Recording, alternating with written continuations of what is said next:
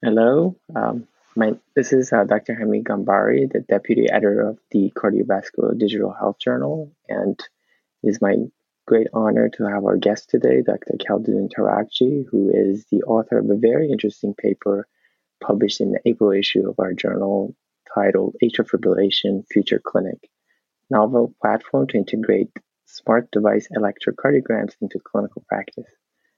Khaldun, welcome to our podcast. Thank you, Hamid. Thanks for the opportunity. Wonderful. Just a brief background on you, yourself, your work. If you could introduce yourself to our audience and tell us what you have been working on at Cleveland Clinic. Sure, yeah. So my name is Khaldun Tarakji. I'm a cardiac electrophysiologist at the Cleveland Clinic. Just like many of our colleagues, we were in the face of new wave of wearables and direct-to-consumer devices, enable not only to record beats per minute or blood pressure, but as you well know, record ECG. And you quickly recognize the potential of these devices. You recognize the opportunities, but also you recognize the challenges. And also you quickly recognize that, we might be in the face of this with the wave of direct-to-consumer devices recording ECG.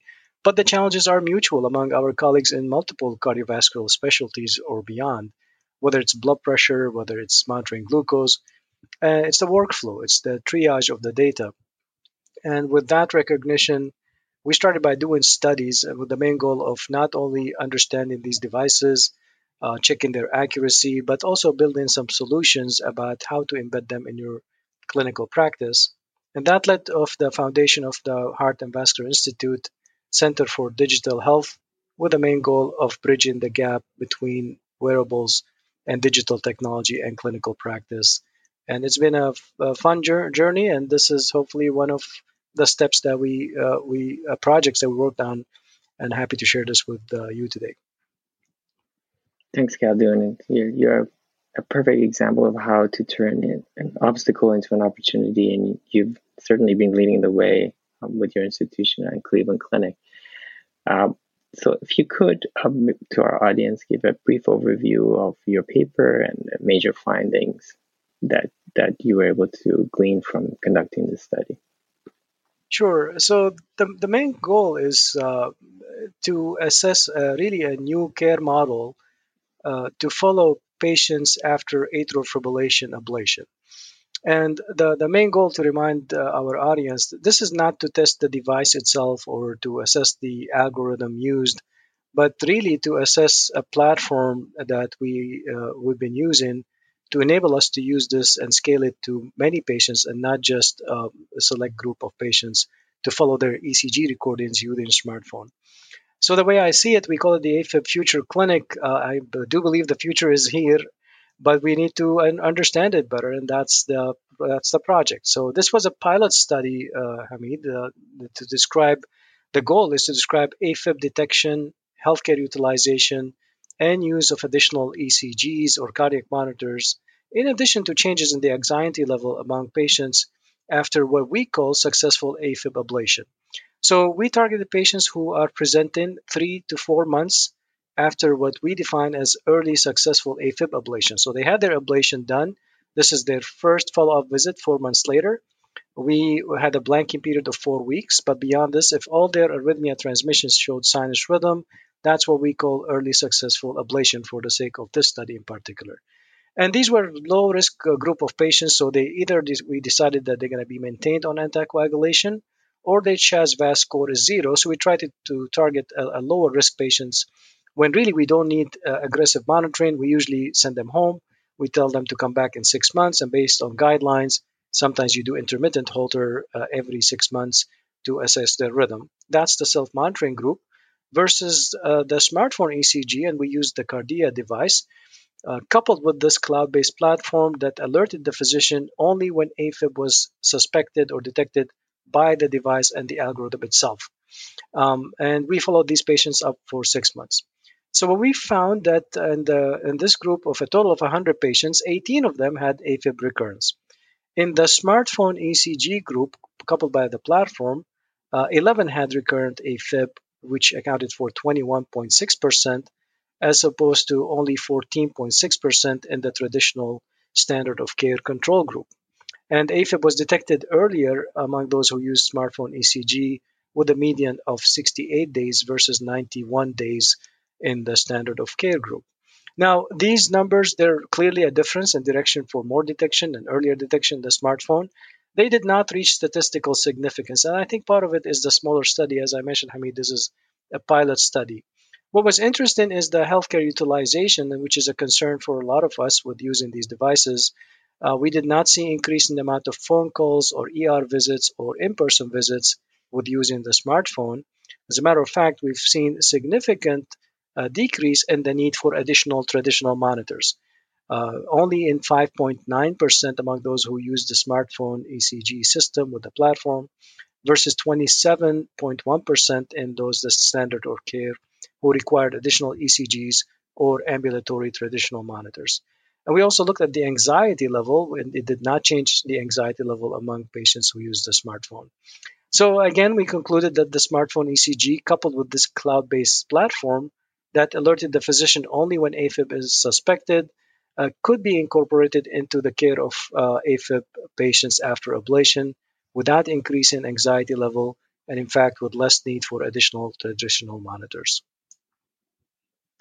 That's fantastic, Khaldun.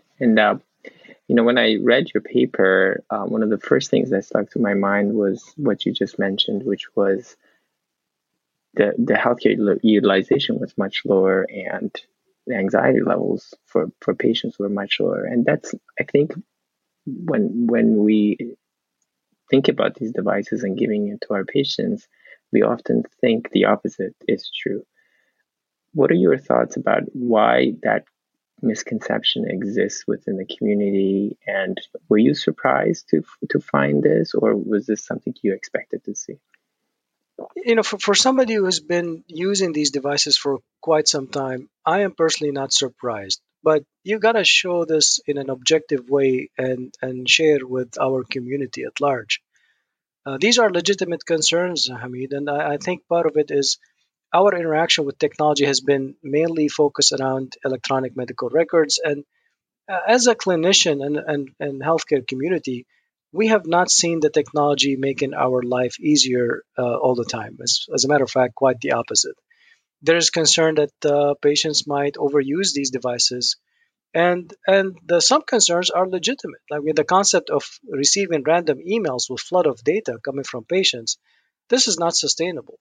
So instead of turning your back, we took an active role. So the first step we did, we actually designed this platform that made it possible for the recordings to be uploaded to the cloud. So you're not jamming your emails with random emails with PDF attachments. So I think that was an important step. Then we looked at the patient's behavior, trying to address these concerns.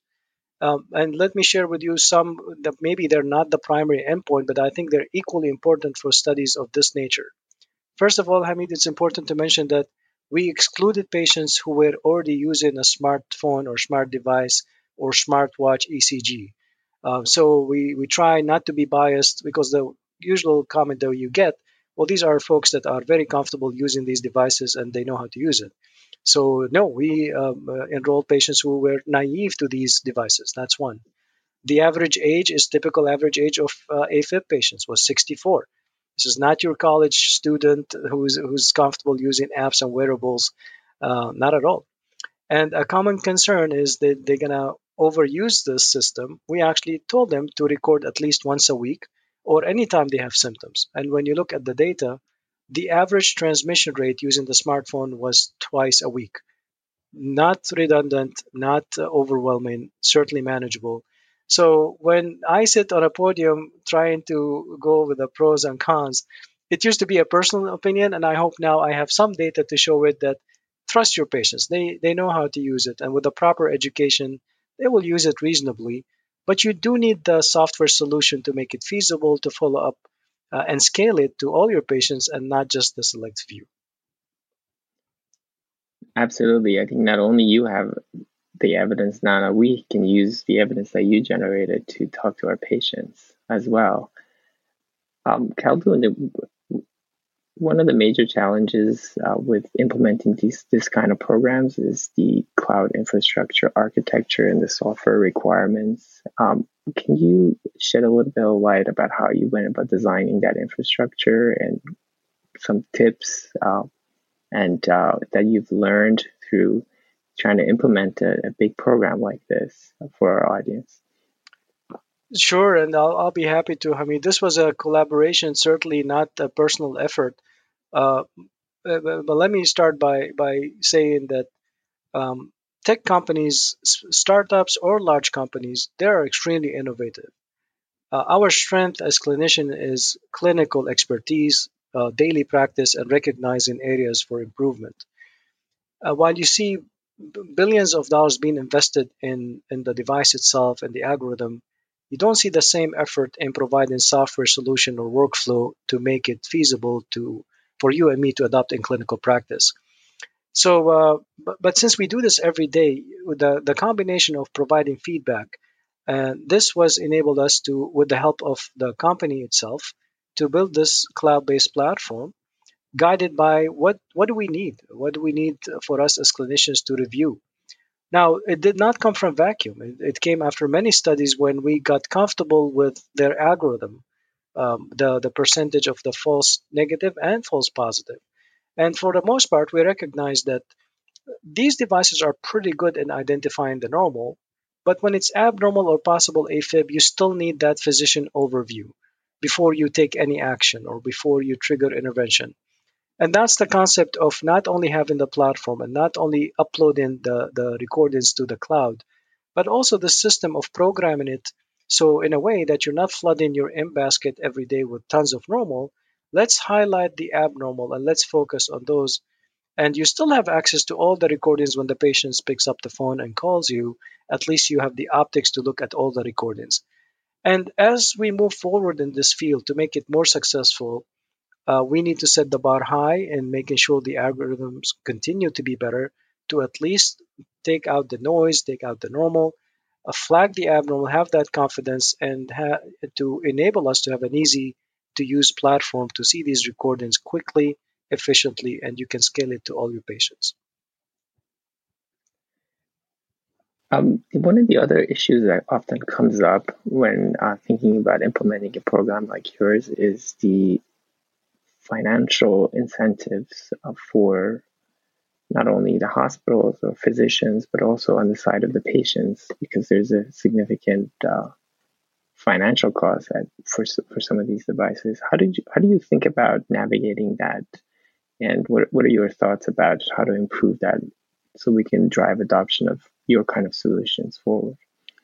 Well, that's a great question, and the way I think about it, you see that technology is moving at this super fast speed. Patients are actually quick to adopt it because they come to us already with these devices. And we're trying to get on that track, so we're trying to catch up. But rules and regulations are really falling behind. Reimbursement models and all the points great points that you are raising. And it is a challenge because the models that we have for reimbursement for monitors, we're shackled by these monitors, and they have a lot of requests and demands. For example, the 24/7 monitoring is a huge obstacle to adopt these technologies. For anybody who's taking care of the AFib patients, we know that we need to act on these, but it is not always an urgent need. You just need to get the idea about what's going on for the most part.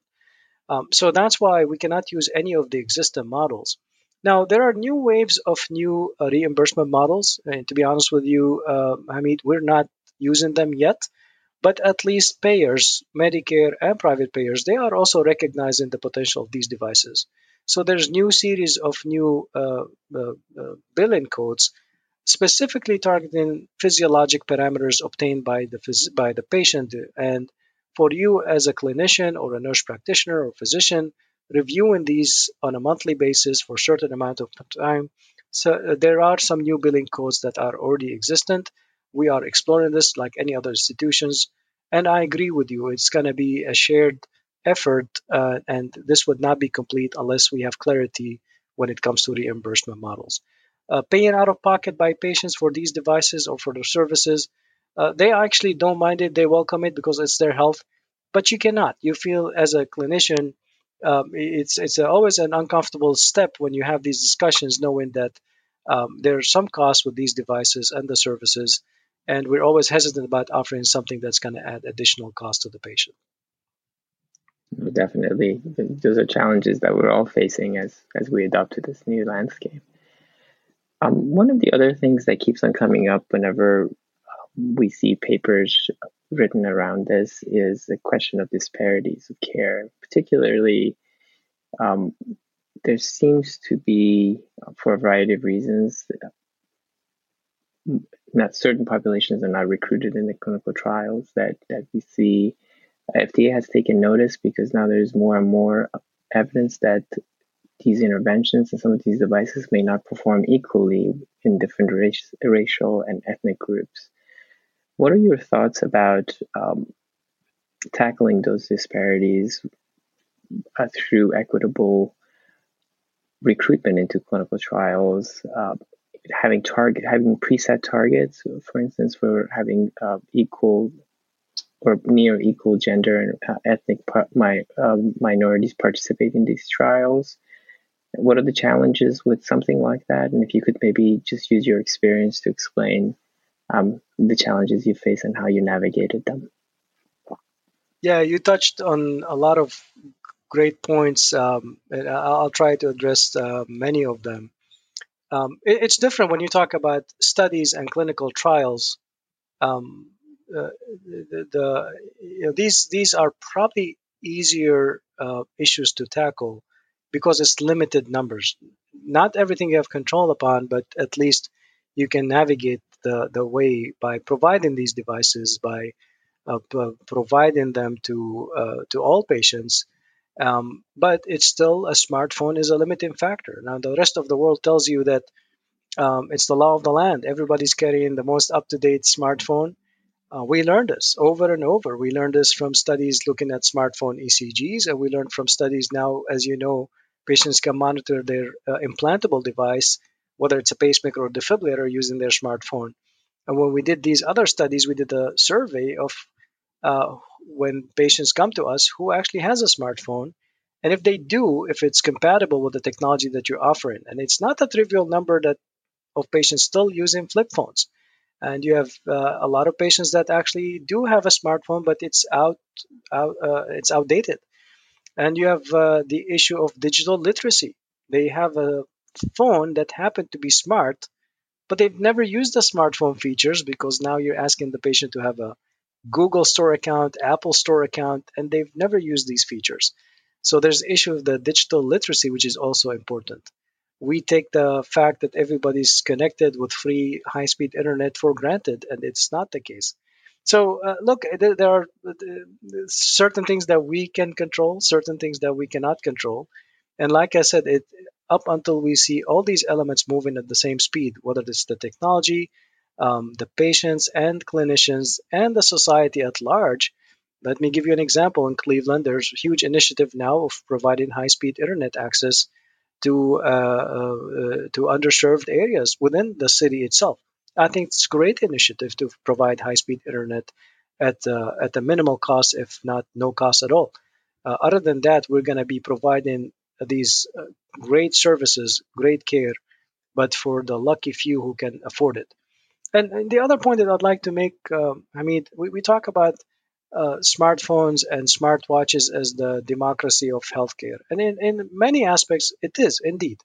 I come from overseas. I have family members who live overseas. They probably cannot afford many of the cutting-edge technologies that we have, but they have smartphones. So for these people, it's a welcome thing.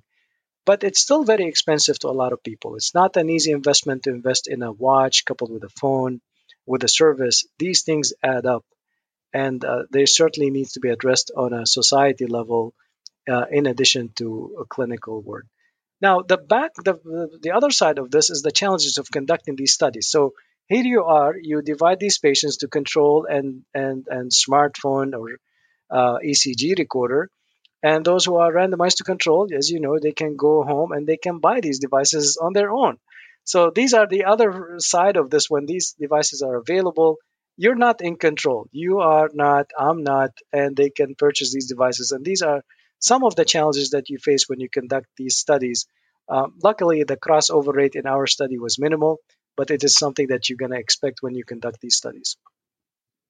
And through your study, you really, I think, show a great example of how you can offset some of the costs that you mentioned, right? If you can reduce healthcare utilization, that could be a great reason for institutions to adopt this, because you offset the cost of the cloud infrastructure and the device through healthcare savings that you clearly exhibited in your study.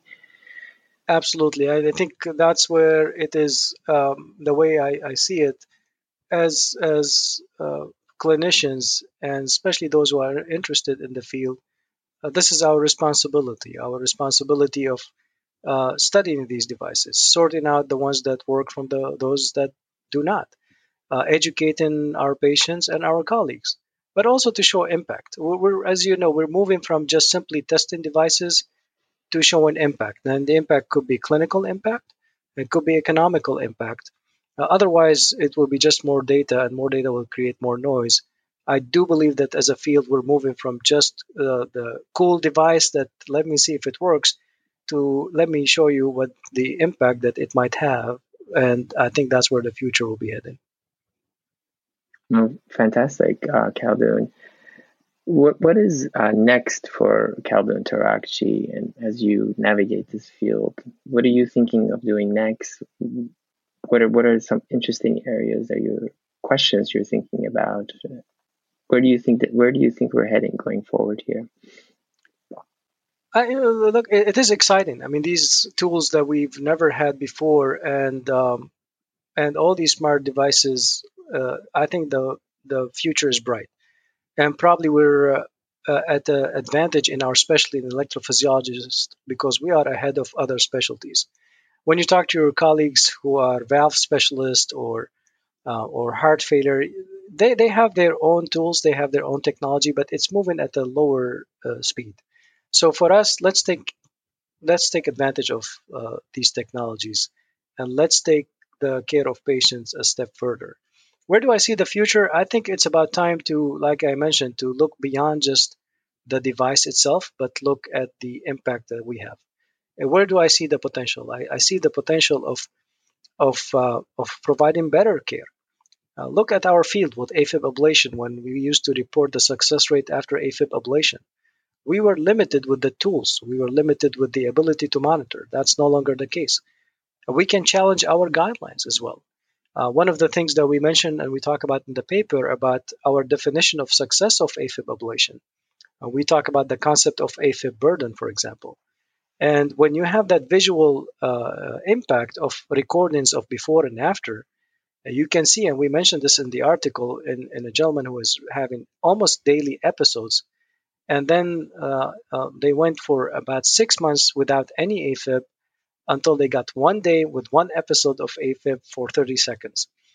This is a failure of your ablation based on the guidelines. Here you have a 30-second recording of clear AFib. No question about it. But as far as the impact on the quality of life, it is remarkable. Where do I see the future? I see the future of ideas about how to implement this. We did other studies targeting patients coming for elective cardioversion. These are patients that we saw in clinic, Hamid, and we decided they need a cardioversion. Turned out that 8% actually are back in normal rhythm. They did not need to take a day off from work or occupy a spot in the lab or get an IV line. Opportunity to save costs or avoid a procedure that is not even needed if you had the optics to see this. We're looking at using the pill in the pocket for anticoagulation, for DOAC. Do you need to be on blood thinners all the time when now you have these tools to take it as needed, for example? Not yet known, but that's the area to be studied. We have the tools to study this, and I know for our colleagues in Northwestern, Rod Passman is doing this as well, and he's leading the effort. This would not be possible without having these tools. So great opportunities clinically, even greater opportunities from research standpoint as far as understanding AFib and providing better care for our patients. Definitely, Khaldun, you're leading the way in this field, and we're so excited to see what comes out of your lab, reading all the articles that you'll be writing on this topic, and continuing to be a pioneer in this field going forward. Thank you so much. Thank you for your leadership, and thank you for the Cardiovascular Digital Health Journal. We really needed a home for all this work. And let me just share a couple thoughts that it used to be difficult to find a home for all the work because some of the work is really not just about electrophysiology or the clinical aspect, but it's more about the technology itself. And with the way that the field is heading, we needed a target journal that we can all share this idea. This will not be a personal effort or one institution effort. It's a collective effort. There's no reason for us to repeat the same mistakes, and we can all learn from each other and hopefully help ourselves, our colleagues, and most importantly, our patients. So I thank you for your leadership and for the journal for this opportunity. Wonderful. Thank you, Khaldun. Look forward to seeing how this field develops together. Thank you, Hamid. My pleasure.